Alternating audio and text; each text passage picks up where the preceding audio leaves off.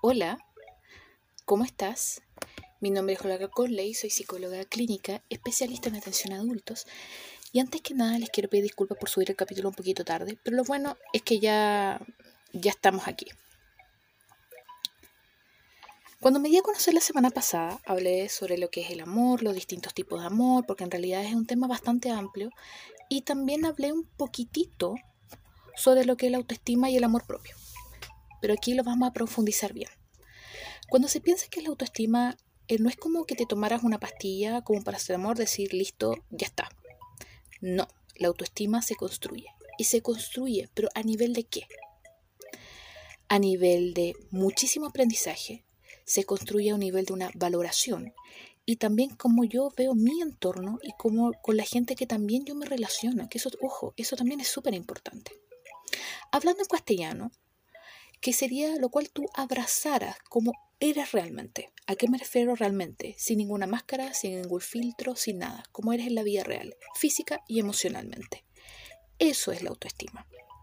Reconocer tus virtudes, tus fortalezas, tus debilidades. Pero, oye, hey, esto suena tremendamente bonito, pero para construir una autoestima verdaderamente fuerte y sana cuesta mucho. Y es increíble que este tema es tremendamente manoseado y se toca de una manera súper superficial. Pero cuando tú te quieres, como tú eres, ¿y a qué me refiero como tú eres? Físicamente y mentalmente es un acto como de protesta y de rebeldía. ¿Por qué? Fíjate en esto. Cuando estamos insertos actualmente en, en, esta sociedad que para mí ya no existe ni Chile ni Argentina ni nada, no estamos divididos, todos somos un pueblo. Todo es como, es como una aldea global en la que nosotros estamos conviviendo. Es demasiado increíble que nos enseñan cómo debemos lucir desde que somos niños. Nos enseñan cómo debemos ser, cómo debemos actuar. Es como una especie como si nosotros fuéramos como unas fotocopias infinitas. Entonces no es de extrañarse que para muchos niños y niñas, cuando empiezan a crecer en este proyecto de ser adolescentes para ser un proyecto más fortificado como de un adulto, vivan en las comparaciones. ¿Y para qué estamos con cosas? Las comparaciones son tremendamente odiosas. En vez de decir, ¿por qué no me parezco al chico o a la chica del Instagram? Por ejemplo, ¿por qué, oye, yo de la sociedad dice que yo para ser bonita o bonito debo lucir así porque yo no lo soy? Eso genera las comparaciones. Y cuando estamos en eso, te enseñan y te codifican para no gustarte. Desde niño nos entrenan a que no nos debemos gustar.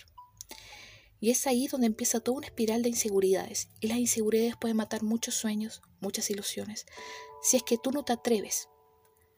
Cuando se habla de autoestima, ¿qué es lo que debo decir es? La gente piensa que decir, oye, me importa un soberano el pepino el resto. No, no va por ahí. Cuando hablo, por ejemplo, con mis pacientes en terapia, ¿qué es para que ellos significa la autoestima? Muchos se tienden a comparar. Y esto es un fenómeno lamentable que se da que es la encantería poseer el auto que tiene el vecino, que tiene el contacto, las vacaciones soñadas que, que tiene tal y cual, o volver a tener el cuerpo que tenían a los 20, 25 años. De que luchan contra la edad, por ejemplo, mujeres de 40, 45, que quieren volver a, a tener su cuerpo a los 20, 25, pero no aceptan que ya las cosas cambian. Entonces, que también se, tú escuchas de que cada vez tú estás más, que ellos están cada vez más viejos y todo eso. Y ahí tú puedes comprobar que es un tema que es tremendamente importante y que la gente no le da la importancia que debería darle. Es más, yo creo que cuando la autoestima te rodea, una buena autoestima me refiero, es la base para que tú puedas conseguir un buen trabajo, la base sobre todo para creer en ti y para poder relacionarte con la gente que te rodea. Porque cuando tú no tienes buena, buena autoestima, cuando tu autoestima está bajo o literalmente no tienes, cualquier persona puede ser compañía, cualquier persona puede ser tu amor, cualquier persona puede juzgarte sin saber tu historia, que eso también, ojo, es tremendamente importante.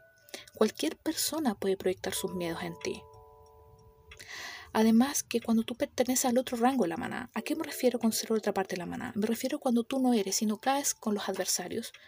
Tú eres rebelde. Y cuando tú disfrutas la diferencia, disfrutas respetar al otro, hay muchísimo, muchísimo, muchísima gente que te va a tildar diciendo, oye, el gallo, la galla, qué pesa. En mi caso personal, yo jamás he opinado sobre el cuerpo de otra persona. ¿Y qué me refiero con esto? que una cosa que sobre todo los que fuimos criados a principios de los 90 e inicio de los 2000, se nos enseñó que inconscientemente hablando, era totalmente normal opinar del cuerpo de la otra persona. ¿En qué sentido? Por ejemplo, decirle a una mujer que debiese bajar, bajar de peso, aumentar de peso. Decir, oye, no he pensado hacer dieta, o oye, no he pensado ser más femenina, o a una mujer que tiene poco pecho, oye, no he pensado en operarte, o una que tiene mucho, oye, no te da vergüenza ser pechugona. Entonces esto se va logrando en una espiral enorme. Y eso se nos enseñó que era totalmente normal opinar del cuerpo de la otra persona. Pero grave falta se nos decía que, que se no nos enseñó de la empatía cómo se puede sentir el otro. Que eso también es importante. Como decía Ernest Hemingway, que es un escritor gringo que a mí en lo personal me gusta mucho, tiene una frase realmente que es brillante, que dice que todo lo verdaderamente malvado empieza por algo inocente. ¿Y a qué me refiero con esto? Que para mí lo que puede ser un comentario totalmente inocentón, como por ejemplo decirle a una persona que necesita bajar de peso, o que le baje un poquito más al maquillaje, que, que debiera probar otros estilos, o decirle, oye, Juan, por ejemplo, luces tremendamente horrible, no hay pensado en maquillarte, no hay pensado en bajar de peso, no hay pensado en hacer ejercicio, o ponte un poco más femenina. Si yo me empiezo a meter con la otra persona, yo no sé lo que va a llegar a, lo que va a hacer llegando a casa. Yo no sé la historia de vida de esa persona. Puede que su vida, de verdad, mira, puede ser un infierno y que le esté, le esté costando salir adelante y que más encima alguien opine sobre ti sin conocerte. Yo lo puedo desmonorar, desmonorar, puedo aniquilar. Llegar a casa esa persona puede infligirse dolor o que esté viviendo una pesadilla y por eso es tremendamente importante que tú no te metas con el físico de la gente, porque tú no sabes la historia, tú no eres doctor, tú no eres enfermera. ¿Cachai? Eso es lo que te estoy diciendo. Además, es realmente importante que tú no te metas con el físico de la gente, porque tú no sabes también cómo está su corazón. ¿Y a qué me refiero su corazón? Cómo se ve a sí mismo o a sí misma.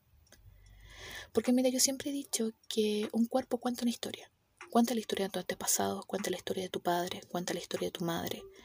¿Por qué tú eres, por ejemplo, de determinada manera? ¿Por qué tu figura tiene determinada forma? Y no es igual a las otras. Eso es sagrado, es lo que te pertenece y lo que es ser parte de ti. Por ejemplo, a mí en lo personal muchas veces me han dicho, eres muy bonita, pero subtítulo al tiro como ah, de cara. Yo no le puedo andar contando a todo el mundo de las enfermedades que padezco y por qué mi físico, por qué yo luzco así. No, no va por ahí. Si vas a decir algo, que sea positivo. Es más, a mí muchas veces como insulto o estar en una discusión o algo, me han dicho gorda y todos derivados de la palabra gorda. ¿Y a qué me refiero con? Con esto ustedes ya se imaginarán. Gorda, chancha, bla, bla, bla, bla, bla. A mí que ya estoy vieja, esos insultos me dan lo mismo, ya estoy inmune. ¿Y a qué me refiero con vieja? Que yo ya tengo 34 años, yo ya me sé defender. Pero ¿qué pasa si estos mismos insultos tal vez los recibe una persona que está muy mal? O un niño, una niña, un adolescente que no tiene como en mente su qué es lo que tener un cuerpo sano, una corporalidad. Lo destruyes. Entonces por eso digo que hay que tener mucho cuidado a lo que se dice. Tampoco estoy diciendo que ahora que no se puede hablar de nada. No, tú puedes hablar de todo, pero siempre delante con el respeto. Ejemplo, cuando tú ves a personas distintas, todos somos distintos, todos tenemos una crianza totalmente distinta y se nos puede decir las cosas siempre. Por ejemplo, cuando yo estaba en la, en la universidad, yo siempre tuve un look bastante potente. ¿A qué me refiero con bastante potente? Yo me hacía un smokey eye que todavía me lo sigo haciendo y me vestía de negro. Entonces muchas de muchas y muchos, lamentablemente, de mis compañeros empezaron a hacer como teorías conspirativas de mí.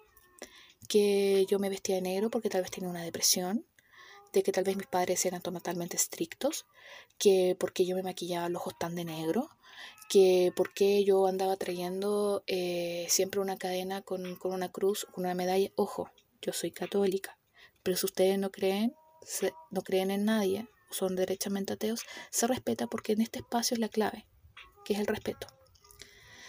Eh, muchas personas empezaron a meter conmigo, me decían, oye, ¿por qué no ocupas colores más claros? Oye, te veréis mejor rubia, es que eres demasiado blanca, ¿por qué no te bronceas un poco?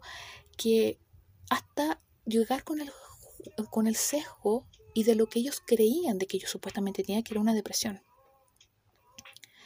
Entonces, fue tan desagradable, tan desagradable esa época, que hasta recordarla me da como, me da como guacala. Hasta que al final opté a decirle a una compañera, oye, qué extraño, porque parece como si tú me compraras el maquillaje y tú no me lo compras, me lo compro yo. Santo remedio. No se metieron nunca más. ¿Acaso el maquillaje? Y le decía, yo me lo compras tú. Y nunca más se volvieron a meter conmigo. Hasta que mis compañeras, para ellas después no fue tema. Pero lo más gracioso es que yo jamás me involucré con el físico de ellas, ni cómo eran ellas. Nunca le dije, oye, ocupa colores más claros, oye, tal vez te ves muy ordinaria, oye, cómprate este accesorio, ¿cómo se te ocurrió comprarte, comprarte esto? Nada. Porque para mí lo que me enseñaron desde niña es el respeto. Una cosa que tengo grabada a fuego es que cuando a mí me dijeron que yo tenía que respetar tanto a la gente por cómo hablara, por la forma en que hablara y por su vestimenta, que no tenía que ser tema. Y eso se me quedó tan grabado a fuego que todavía lo tengo grabado. Es más, cuando me pasó eso, tú te involucras y te empiezas a dar cuenta de que tú no puedes hablar por, por toda la gente, con toda la gente. Porque ahora cuando tú tienes una buena autoestima, tú eres responsable de ti. Tú sabes que son, qué cosas son buenas para ti. La relación que construyes, por ejemplo, con tu cuerpo, con tu entorno, tu relación la construyes de ti y cómo te hablas también a ti. Tampoco estoy diciendo de que te alejes de, la manito de Dios, ¿a qué me refiero con esto? Es una, porque una cosa, por ejemplo, cuando empieza autoestima es aceptarte como eres, totalmente de acuerdo, y la otra es resignarte. Ahí es donde nosotros estamos mal.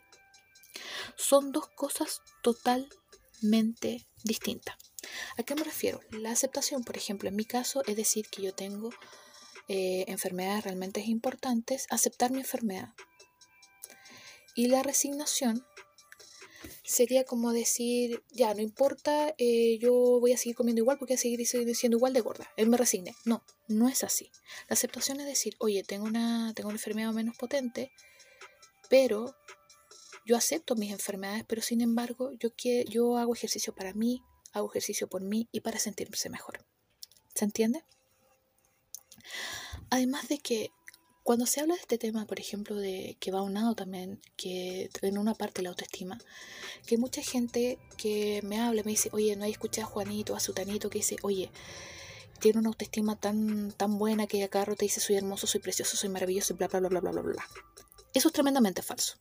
¿Por qué? Porque es una máscara tan débil que al mínimo roce se cae. Porque cuando tú te quieres y te quieres bien, es aceptar que tú tienes errores, aceptar que te hirieron, y que tú también heriste, pero que sin embargo tú aprendiste. Para mí, ¿qué es lo que doy más que pagar cuando mis pacientes entienden esto? Es decir, por ejemplo, está bien de que todo el mundo no le caiga bien. No a todo el mundo le tengo que gustar, no a todo el mundo le tengo que traer. Y eso la verdadera autoestima, es aceptar esa diferencia y que tú puedas seguir adelante. Cuando tú aprendes y te das cuenta de eso, es decir, sabes, yo puedo con esto. Y sobre todo, cuando tú puedes con esto y sobre todo crees en ti, se abren grandes caminos. ¿A qué me refiero con grandes caminos? Por ejemplo, cuando tú no crees en ti, tú te empeñas en abrir una puerta, por dar un ejemplo, eh, una puerta y no se abría y tú te empeñas y le das y le das y le das y le das. Y cuando tú empiezas a creer en ti, te das cuenta que en el final del pasillo había muchísimas más puertas y esa es la que te sirven exclusivamente a ti para tu crecimiento personal y para que tú puedas avanzar en la vida. Es fantástico, ¿no? Es realmente magnífico eh, tener una buena autoestima y sobre todo abrazarte. ¿A qué me digo abrazarte? Abrazar tus inseguridades, sobre todo reconocerlas. Abrazar tus cosas buenas, tus cosas malas es bueno.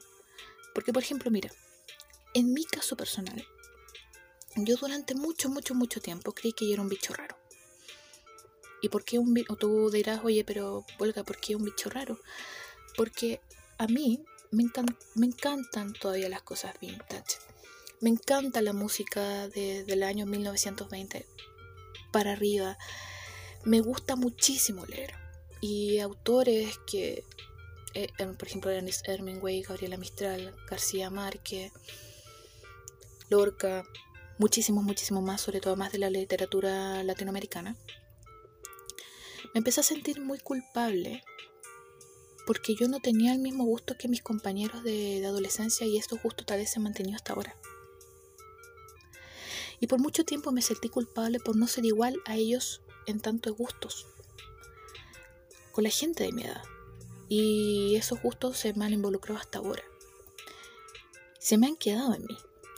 Entonces me di cuenta, ahora, no ahora, ahora, ahora o no, sino que fue un viaje también mío que yo tuve que hacer de, de aprendizaje.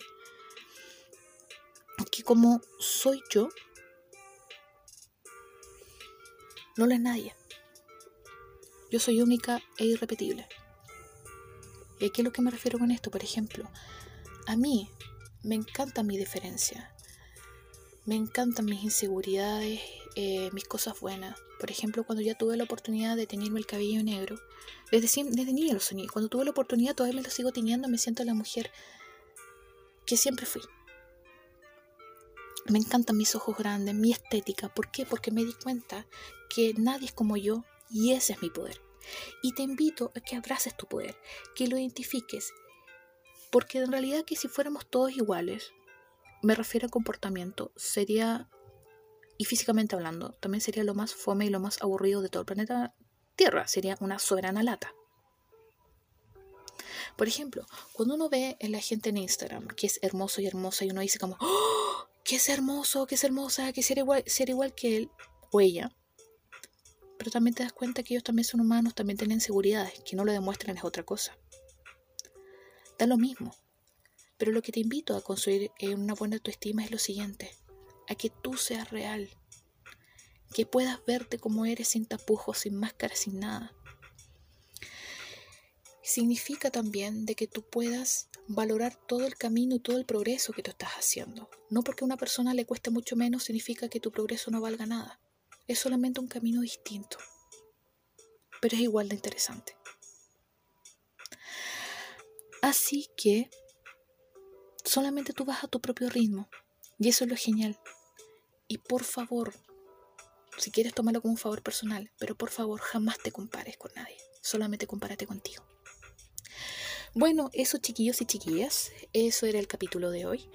Sobre todo, eh, miren, me, pueden seguir por Instagram, que es mi perfil es público, es ps.olgaconleygarrido. Todo junto. Ahora estoy contenta porque este podcast lo pueden encontrar en Anchor, Spotify y Google Podcast. Así que si tú quieres que te acompañen en esta travesía de, terapia o te sientes mal o sientes ahí algo que te incomoda o que quiere que lo hablemos, ningún problema. Los espero en terapia. Si quieres tomar terapia conmigo, eh, contáctate vía Instagram. Ahí, ahí me voy a comunicar contigo, digo lo, eh, cómo vamos a trabajar, etc. Así que eso, chiquillos. Nos vemos la próxima semana. Chao.